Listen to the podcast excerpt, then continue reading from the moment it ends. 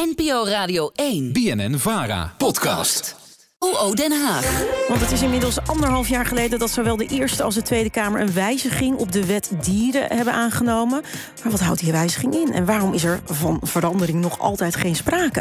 Ik ga daarover praten met Leonie Vestering, Kamerlid voor de Partij voor de Dieren. Goedemiddag, mevrouw Vestering. Goedemiddag.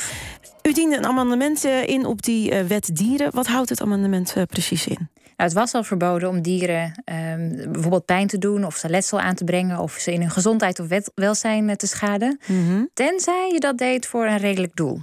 En we hebben in de wet vastgelegd dat dus een redelijk doel in ieder geval niet is dat je dier in een bepaald systeem van een veehouderij houdt. Bijvoorbeeld dat je konijnen in een kooi houdt of dat je varkens tussen metalen stangen houdt. Dat is geen redelijk doel meer.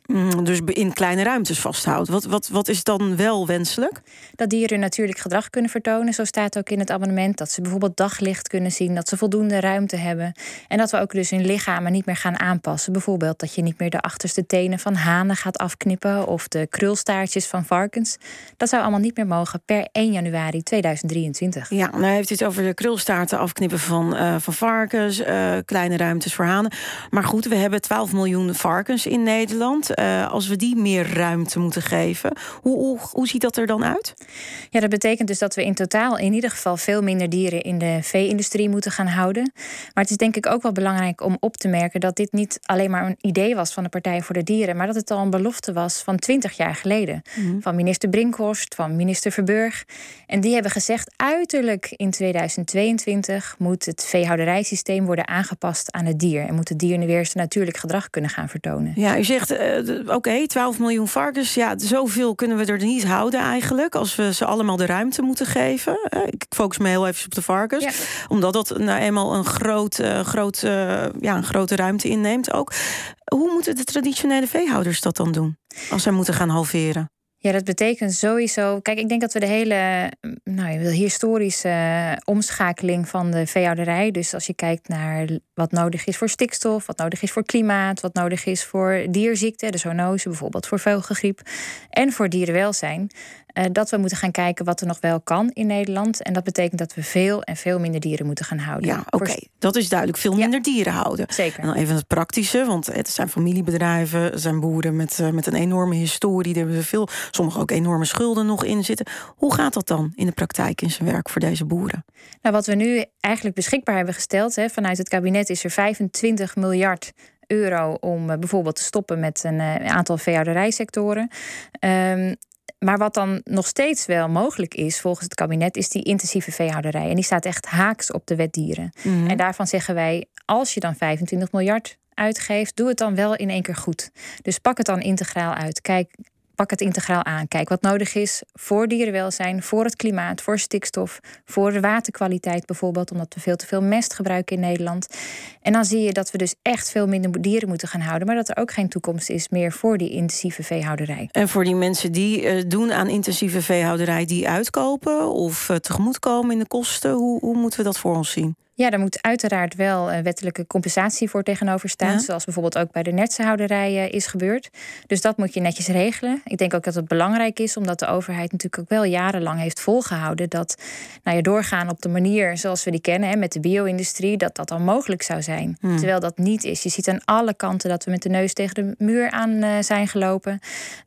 En dat we daar dus een oplossing voor moeten gaan vinden. En dat is het eerlijke verhaal. Dus die compensatie is wel heel hard nodig. Ja, laten we even kijken bij de boeren zelf. Want aan de telefoon heb ik Julia ter Huurne, eigenares van de biodynamische boerderij Zuuver. Mevrouw ter Huurne, goedemiddag.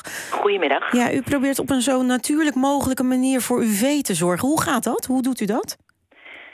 Dat is allereerst dat ik niet meer dieren houd dan noodzakelijk voor de vruchtbare bodem. Mm-hmm. En dat ik ze kan voorzien in bedrijfseigen voer. En ik zie mijn dieren ook eigenlijk als medewerker die zelf ook keuzes kunnen maken. Blijf ik binnen of ga ik naar buiten? Mijn varkens die vroeten, die behouden hun staart.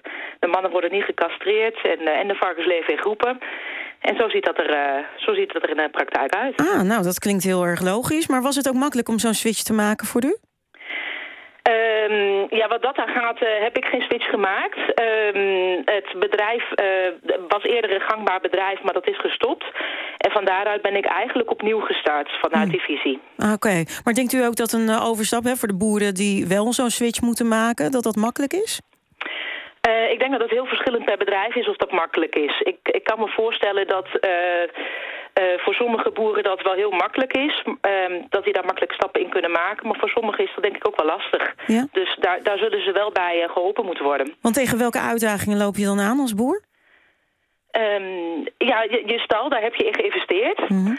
En als je dan daar iets anders in moet gaan bedenken, dan loopt dat nogal in de kosten. Ja, en als je dan iets anders moet gaan bedenken als in grotere stallen, dus verbouwen en je dieren wegdoen, bedoelt u dat? Als je bijvoorbeeld kijkt naar de melkveehouderij, wanneer de dieren hun horens moeten houden, ja. Dan betekent dat je je stal zou moeten aanpassen, zodat de dieren daarin alle ruimte krijgen. Ja. En ik denk dat dat nogal in de kosten loopt. Ja. Wordt daar ook rekening mee gehouden, mevrouw Vestering? We hebben de minister gevraagd om te komen met een plan van aanpak. Mm-hmm. Dat is al 1,5 jaar geleden. En als je weet dat verschillende ministers dus al 20 jaar lang beloven dat dit eindelijk gaat gebeuren, ja, zijn wij toch wel een beetje boos aan het worden over het feit dat er nog steeds geen plan van aanpak ligt en dat de minister nu zelf zegt, ik weet niet of ik hem ga ondertekenen. Ik kom nog met een brief. Maar wacht even, u zegt dus eigenlijk de minister moet uiteindelijk in een plan gaan omschrijven hoe dit in de praktijk aangepakt moet worden. U wacht hier al 1,5 jaar op. Hoe kan dat zo lang duurt? Ik denk dat daar in de agro-lobby, zoals we die ook zien rondom stikstof, dat die heel erg sterk is. Dat mensen ook wel zien dat dit een grote impact heeft op de veehouderij als we nu eindelijk gaan stoppen met de bio-industrie. En daar moeten dus stappen in gemaakt worden. Maar toch zie je wel die oude landbouwgedachte die heerst op het ministerie van LNV, die daar kennelijk nog niet in staat is om daar stappen in te maken. Niet in staat is om daar stappen in te maken of geen stappen in wil maken? Dat is een goede vraag. Ja, misschien is dat het laatste. Ik hoop dat de minister voor het debat over dieren in de veehouderij, die begin november gepland staat, dus kom met een brief waarin hij uitleg gaat geven. Want het kan echt niet zo zijn dat de minister de Tweede Kamer en de Eerste Kamer, die in meerderheid en zelfs unaniem voor dit amendement hebben gestemd, dat hij naast zich neer gaat leggen. Ja, u noemt al de nieuwe minister, Piet Adema, inderdaad. Heeft u hem al gesproken? Ja, we hebben donderdag debat hierover gehad, waarin ik hem vroeg, hoe zit het nou met die ondertekening en komt hij nou wel of niet? En? Hij kwam met een brief. Ja, dus we worden een soort penvriendjes, denk ik. Ja, en dat is dus onduidelijk. Hij geeft aan dat hij met een reactie komt op de amendementen.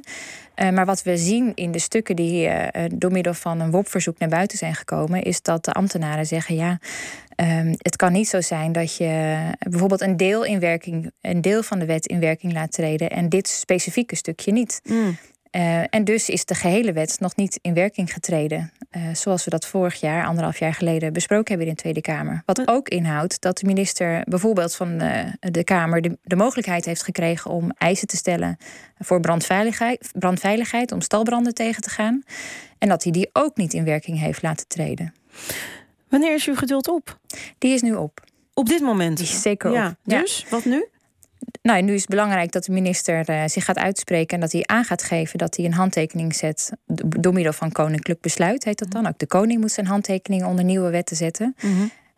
De wetswijziging is immers al aangenomen in beide kamers. Het is zelfs al gepubliceerd door de minister. Er was nog voormalig minister Schouten in de Staatscourant.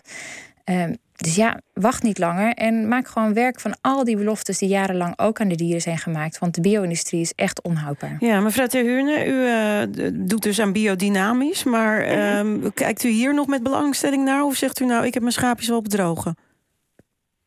U bedoelt naar de wetswijziging? Juist, naar deze ontwikkeling. Op zich vind ik het zeker van belang dat daarin stappen worden ondernomen. Want wat heeft u daar zelf dan aan?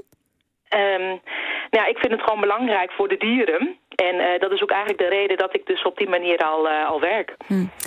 Hoe dan ook, we zullen nog heel even moeten wachten op die nieuwe wet. We zullen ongetwijfeld al meer over horen. Voor nu bedankt, Tweede Kamerlid Leonie Vestering. En ook bedankt Julia ter Huurne, eigenaresse van de biodynamische boerderij Zuuver.